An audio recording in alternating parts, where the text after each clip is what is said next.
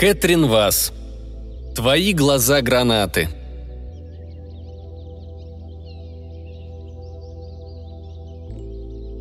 Каждую ночь, думая, что я сплю, папа плачет. Особенно в грозу, когда дождь грохочет по нашей жестяной крыше так, словно кредитор требует, чтобы его впустили. По всей Бразилии пальмы яростно машут листьями, будто большущими тряпками, пытаясь вытереть небу слезы. Я на цыпочках крадусь по коричневому ковру. Он такой истертый, что похож на лысеющую макушку. Я – кошка на мягких лапах. Кошки, они же тоже полуфейри, совсем как я. Я утыкаюсь лбом в кухонную дверь, медля войти и отнять, наконец, у папа бутылку с виски. Он плывет водами горькой реки виски и слез, мой смертный отец. Моя фея-мать Аврора любила забирать из молока всю его роскошную красоту, оставляя нам только пустую белизну. Аврора покупала бусины, низать мне браслеты, но крала из красок всю их яркость, она высасывала сок из папай, жгучесть из перца, но хуже всех ее краж была сила из отцовских костей. Сегодня я пожарила бобовые пирожки с креветками и нарезала ломтиками ананас, мягкий как масло, но он к ним даже не прикоснулся. Говорит, только прикосновение моей матери спасет его. Я ору в ответ, что прошло уже три года с тех пор, как она нас бросила, а по счету Фейри два месяца равняются двум сотням лет, так что давай, считай сам, я уже устала. Она же чертов дух, светлячок, отрыжка болотного газа, аккордеон из искр, что летят из костра вверх. Хватаешь его обеими руками, жмешь со всей силы, ждешь музыки, а он взрывается тебе в лицо. Аврора была рождена из воды.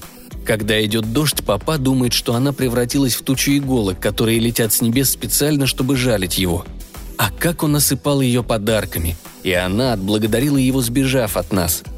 Я умоляю его сходить к Маде Санту, она будет плясать под бой барабана и погрузит его в транс, чтобы он смог вернуть себе себя.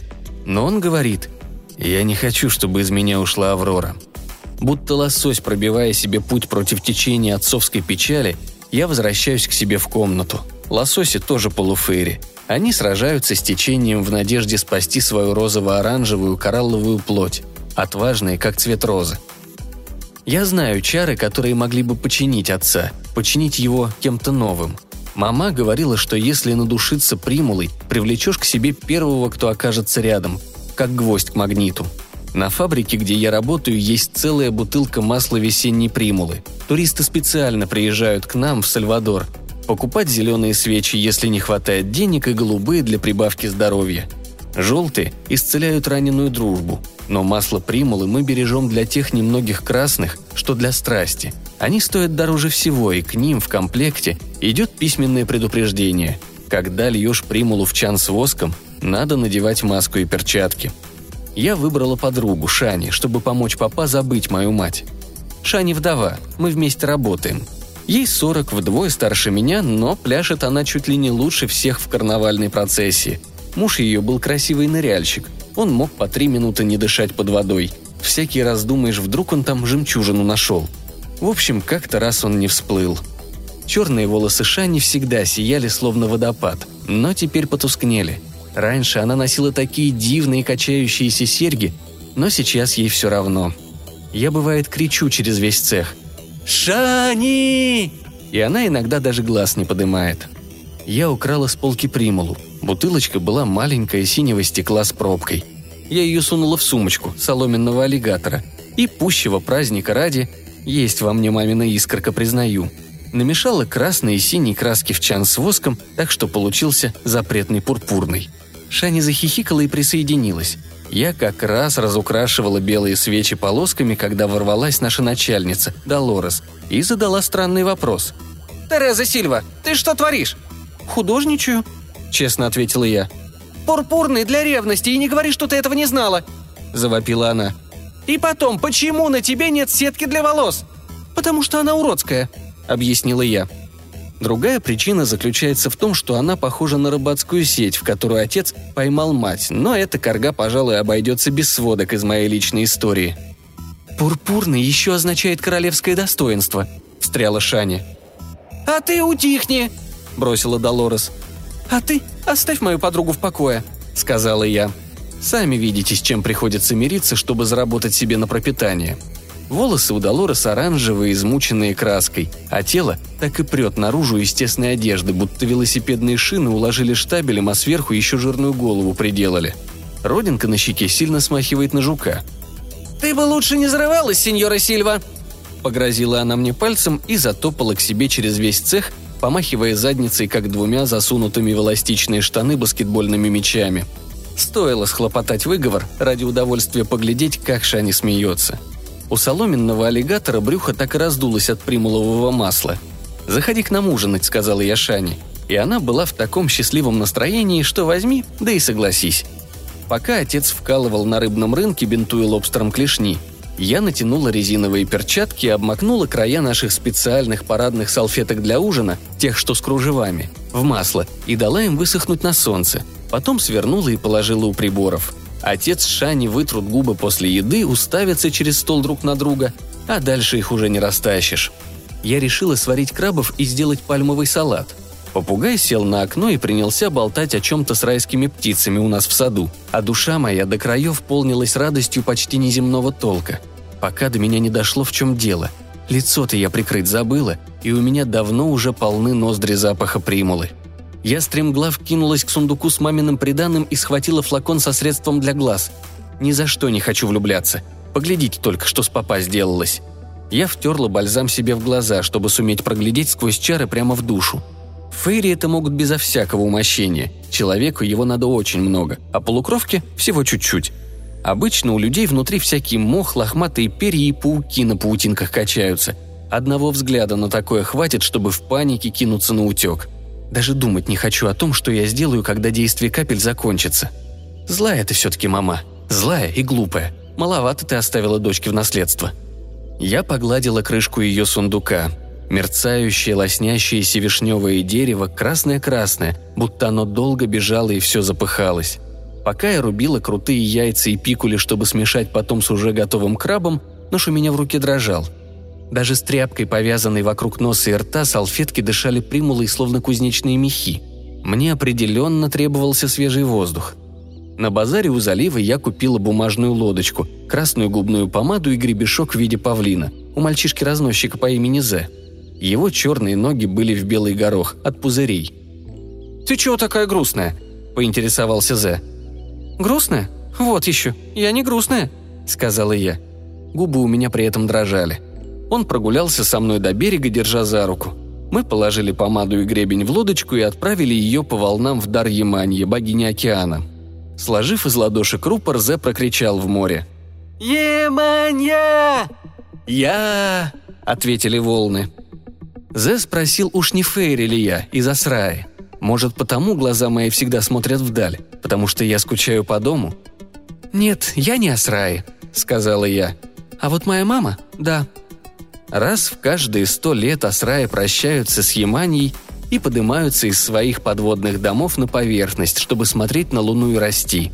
В большинстве пробуждается жадность, и они распухают, пока не лопнут миллионами искр, которые прожигают себе дорогу назад сквозь волны – но мама, всплыв из моря, смотрела на Луну ровно столько, чтобы стать человеческого размера.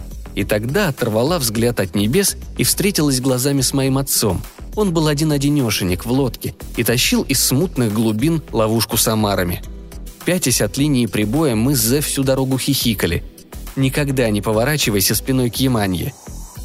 Она хочет видеть твои глаза, пока ты не скроешься из виду, потому что тщеславна, как моя мать, и вечно любуется собой – вот почему про океан так часто говорят, что он полон мерцающих зеркал. Интересно, мама сбежала обратно в свой морской дом? Или, может, рванула прочь сквозь те щели в воздухе, что соединяют наши часы с бесконечным временем иного мира? Говорят, что только влюбленный человек или дух может проскользнуть туда, в тончайшее подбрюшье неба. Как-то раз мы катались втроем на лодке по Амазонке. Грива папиных волос развивалась по ветру, а очки в проволочной оправе кидались острыми зайчиками, словно кинжалами. И мама сказала «Время лопается, как переспевший плод». С этими словами она сорвала манго с низко висящей ветки и дала мне. Наверное, я любила ее тогда, потому что ей-богу провалилась в такую трещину во времени. С чего бы еще мне чувствовать себя так, будто во мне нет никакого веса и я парю в небесах – я сказала Яманье, что мама мне больше не нужна, что у меня теперь другие планы, чмокнула Зе на прощание и поспешила домой. В окно мне открылся такой вид, что я встала как вкопанная. За столом, вытирая подбородок кружевной салфеткой, пожирая краба, жадно глотая белое вино, восседала Долорес. И ее достойный Годзиллы тыл грозил порвать один из наших тростниковых стульев. Отец в запотевших очках целовал ее лицо. Она что-то пробулькала в ответ, возможно, «О, Жиль, старый ты лис, ах, какой ты милый!» После чего ухватила его сочно за коричневую щеку и как следует ущипнула. Я стояла гадая, то ли мне сейчас в обморок свалиться, то ли сблевать. По брусчатой дорожке ко мне подошла Шани в небесно-синем льняном платье. Женщина симпатичная, но благоразумная наденет такое на свою вторую свадьбу, на сей раз с приемом в саду. «Ты опоздала», — только и сказала я. «Надеюсь, не слишком?» Она протянула мне букет азалий и улыбнулась. В волосах ее горно молел гибискус. «Я слышала, Долорес собиралась заскочить, пожаловаться твоему отцу, что мы сегодня учинили на работе, и решила подождать, пока она уйдет», Отцовские подарки матери за все их годы. Насекомые в янтаре, ониксовые ожерелья, ленты, повязывать на запястье, чтобы загадывать желания, кокосовые сласти, гармоники, индийские дождевые флейты, компакт-диски с самбой. «Стой, Жиль, стой, не надо!» — говорила она. Но он настаивал. Он купил ей костюм какаду, выступать на параде в честь карнавала — Желтые бикини, все в блестках, головной убор размером с миндальное дерево, рассыпающие лепестки будто снежинки. «Стой, стой, прекрати!» Он ставил ее на стол, так что голова ее тонула в полной луне, пылающей сквозь оконное стекло. Ослепительный диск теперь покоился на ее плечах. Вся, жар и свет Аврора смеялась в руках отца. От радости? От сознания собственной власти? А почему нет? Жиль Сильва любил дарить ей луну и одевать в ночь. Мы с Шани сидели на пляжном полотенце. Она делала вид, что никакого жуткого шоу там по соседству не показывают. Манящие крабы изрыли песок дыхательными норками, так что он теперь весь глядел щербатым. Но и этот вид был получше, чем мой отец, танцующий с Долорес. И песчаные струйки ударялись в голые спины. Это люди пришли насладиться празднеством Ямании и сидели теперь лаками с жареными на шампурах креветками и свининой из многочисленных ларьков с едой на вынос – «Ох, папа, папа, ты, конечно, стройный и крепкий, но сделай милость, надень обратно рубашку».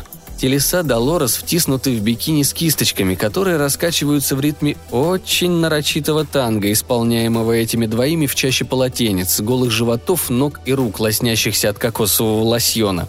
Солнце льет на всех горячий белый сироп, а шхуны и каноэ медленно дрейфуют от берега на глубину, унося тиары, серьги, сласти, обсыпанных блестками морских звезд и заколки для кудрей Яманьи.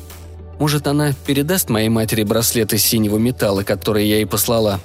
Бумажные цветы качаются в волнах, как пестрые медузы. Краска с них тает и поднимается облачком на поверхность, а потом они тонут. «Вот ведь задница», — говорит Шани. «Я в курсе», — отзываюсь я. «Хуже всего, что нам с ней еще на работе общаться». Струя пены стреляет к небесам. Фейри иногда взлетают вот так, в дельфиньих фонтанах, чтобы поглядеть по сторонам. «Да я про твоего отца», — говорит Шанни. «Он красивый, все говорят, что лучший ловец омаров в округе. А это значит, он умеет расколоть твердое, чтобы добраться до мягкого и сладкого. У него такие славные длинные волосы и добрые глаза, но ведет он себя как, ну, полный придурок», — подсказываю я, краснея в цвет губ Яманьи, после всей этой помады, которая сегодня пулями сыплется в ее подводное логово. «Прости», — говорит Шани. «Наверное, мне бы лучше заткнуться». Я злилась на нее, но ведь стань она и вправду моей мачехой. Мне пришлось бы выдать ей право лицезреть папа, как он есть, в любой момент времени. Ее черные волосы заплетены в сияющую косу, а из-за стринг бикини цвета кобальта на боку виднеется пятно, винно-красное в форме звезды. Разве папа устоял бы против такого? Может, он и придурок, но... Тут как раз Долорес запела, заржала, заухала, или это отец? Нет, надо срочно что-то предпринять, пока он не опротивил Шани настолько, что уже никакая примула не поможет. Я договорилась, что папа отнесет Амара Шани домой и сказала непременно показать, как его открыть. «Да какая бразильянка не знает, что делать с дарами моря?» – возмутился он. «С тех пор, как утонул ее муж, водяные твари ее только расстраивают», – с достоинством возразила я. Пока он переодевался из рыбацкого резинового фартука и галош, я щедро умастила клешни примулой. На этот раз на мне были перчатки и маска. Выглядело, что твой хирург маньяк. Я честно собиралась достать из маминого вишневого сундука то снадобье и залить отцу в глаза, чтобы он увидел, наконец, что внутри Долорес. Уголь, а душа не чист, как глоток воды. Да, я намеревалась аккуратно удалить из уравнения Долорес. Уговорить отца взять капли для глаз будет нетрудно. Отраженный от моря свет жжет ему глаза, как всякому рыбаку, так что я всегда ему кладу с собой капалку с лекарством.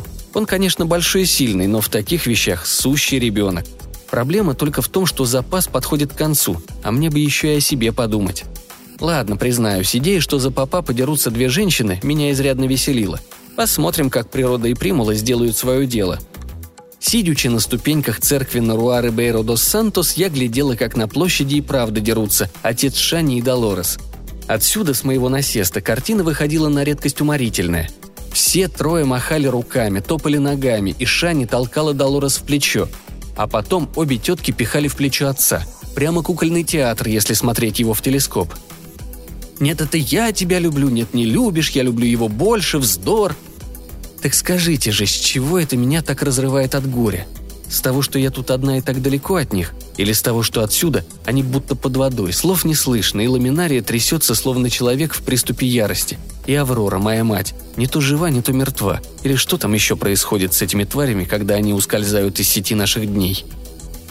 Христос на постельке из белых кружевов в носа сеньора Дукарму – мой самый любимый, потому как в нем сочетаются сразу несколько миров – его вырезал африканский раб для своего хозяина-священника. Из инструментов у раба было только два ножа, и работал он 8 лет, пользуясь смолами, чтобы придать коже темно-коричневый цвет, совсем как у меня, и как у папа.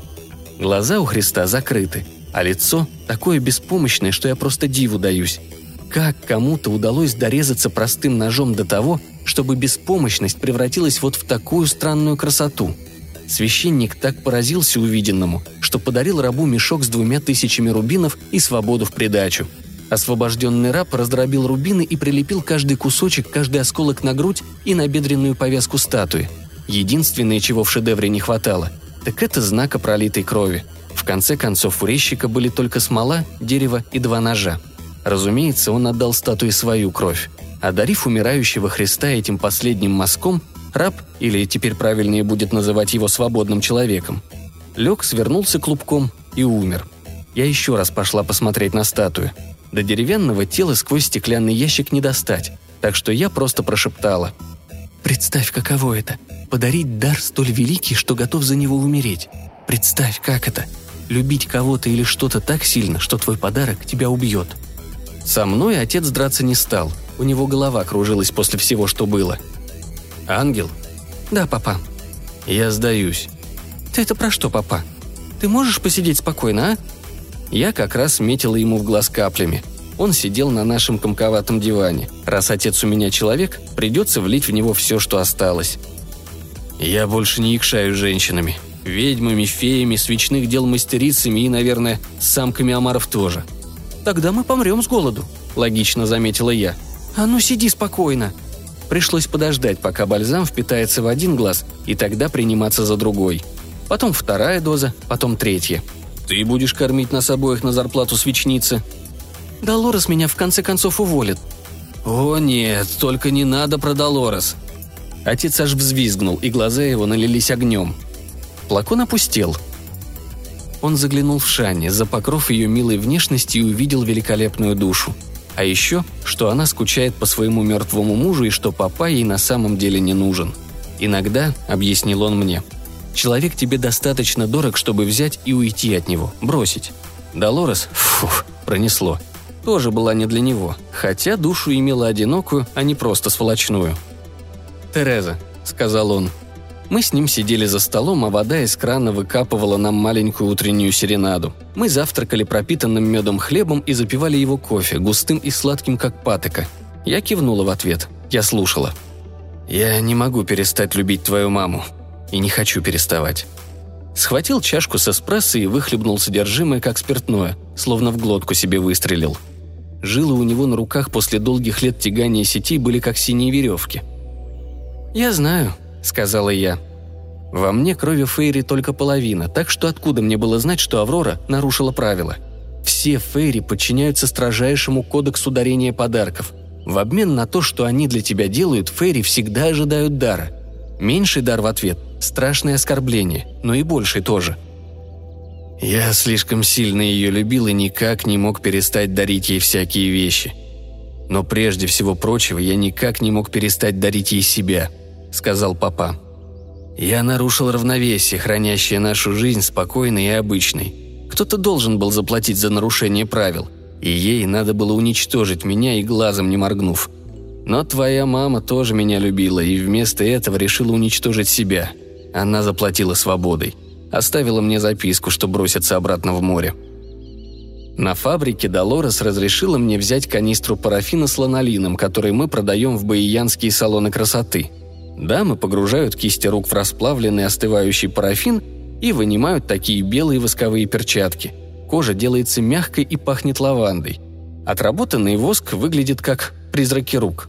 В оранжевых волосах у Долорес красуется бабочка из страз. Я похвалила, мол, мило выглядит. Она чуть не села от неожиданности, но сказала только «Спасибо, Тереза». Я сунула руки в парафин и сняла слепки – мы с отцом пошли на залив, неся эти призраки моих рук и пустили их по волнам. Надеюсь, Яманья найдет их, призовет к себе Аврору и скажет «Смотри, это для тебя». И мои призрачные руки погладят ее по щекам и скажут «Погляди на нас, мы ждем тебя». «Аврора!» – закричал отец. Мамины гранатовые глаза сияют во тьме – она показывает мне осьминога, который проводит ее сквозь каверны и расселены морского дна. Он умеет делать голову совершенно плоской, если надо куда-то пролезть. «Тереза», — говорит мама. Обнимать ее, как обнимать водоворот, только вот утонуть не боишься. Она обрезала волосы коротко, на современный манер. Все такое зазубренное и стоит дыбом. Длинные, говорит, путаются в кораллах. Мы обе хохочем над этим. Я кладу голову на ее мягкое, как губка, плечо. Дышать тут получается без проблем. Глаза у нее совсем алые, цвета страсти. Я оставляю маму с папой наедине и отправляюсь играть в кегли с морскими звездами. Что-то светящееся поднимается из глубин, а с ним чувство, что я просыпаюсь и пробиваюсь обратно, к поверхности. Нет, мне надо назад. Я забыла сказать мама, что глаза у нее – цвет рубиновой крови на шедевре раба. Мой отец – человек, и я – часть часового механизма этого мира – мы высаживаемся в самом сердце карнавала. Куда девалось несколько дней? Мимо протанцевала Шаня, одетая почти ни во что. Она помахала нам и уплясала дальше, одна, но с улыбкой. Кружащиеся женщины в юбках на обручах, топучущие ногами барабанщики, Маде Санту и Пайде Санту, которые помогают людям уйти в транс. Я и свой это между тем стряхнуть не могла и помирала от желания еще раз увидеть багряные глаза матери – Блестки и стразы на костюмах заставляли меня изнывать от тоски и желания. Что же, в этом-то и есть опасность любви. Теперь у меня больше нет снадобья для защиты, и я не могу обдирать с людей шкурку, как с фруктов, и изучать их гнилое нутро. И вот вам, пожалуйста, я уже любуюсь парнем, показывающим капоэйру. Это наши уличные бойцы, наши факиры. Они скачут так, будто из воздуха для них спускаются невидимые лестницы – от этих прыжков с кувырками они превращаются в крутящиеся белые шутихи, забивают земную силу тяжести ногами, пока она не запросит пощады. Парень махался с другими, такими же, похожими на остроконечные звезды. Когда-то давным-давно рабы учили друг друга драться так, чтобы снаружи было похоже на танец, чтобы никто не разглядел кипящего у них внутри гнева. Я как раз допивала сок маракуи. Плод страсти, розовый и сладкий. Разве шалость не лучше любви? Я вытащила из кармана зеркальце и поймала луч. Он пронзил понравившегося мне парня, и тот рухнул на землю. Всякий раз, как он поворачивался, я кидалась в него вспышками света, и он валился в пыль. Да что такое на меня нашло? После матча я побежала к нему. «Тебе не больно?» Он взялся рукой за бок и попробовал отряхнуть от пыли белые штаны. Звали его Жайма, и он мне улыбался. Я решила, что сейчас умру. Это ж надо какой добрый. Не самый лучший мой день сказал он, ухмыляясь.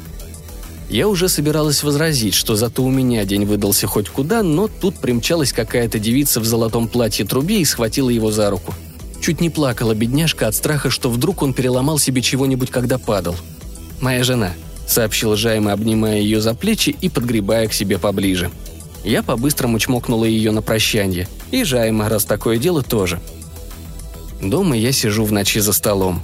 Хорошо, когда гроза заглушает плач. Слезы, соленая вода, мир наших тел, мир морских глубин. Моя мать плывет внутри меня. Как же мне нести ее, надежно укрытую в радости дальше? Кухню на цыпочках прокрадывается отец. Я выпрямляюсь, он вытирает мне лицо, и мы вместе садимся пить ананасовую газировку. Болтаем о том, как я вернусь в школу или поеду в Рио. Мы скверно шутим и стонем от хохота. Он хочет знать, намерена ли я работать на свечной фабрике до конца моих дней. Буду ли я от этого счастлива? Счастье. Мы оба ржем над этим словом. Я встаю и иду мыть стаканы. Они сверкают, и я убираю их в наш щербатый буфет. Когда лопнет время, как переспевший плод? Я снова навещаю кровоточащую рубинами статую и терпеливо жду, чтобы она рассказала, как боль становится красотой. А потом, в один прекрасный день, я все понимаю. Отец встает рано и отправляется в море на лодке добывать омаров. Я машу ему с берега. И когда он опускает в воду ловушки и сети, искры авроры летят вверх, словно желая надавать ему пощечин, а ярость солнца на волнах заставляет поднять взгляд, как и меня мой, к нашему гигантскому городу – он тоже весь сверкает. Искрится, что твой океан, в котором можно дышать. Сокровища, любовь и ее ослепительные опасности ждут нас там, словно бы говорит моя мать. Там, среди живущих, когда мы будем готовы пойти и найти их –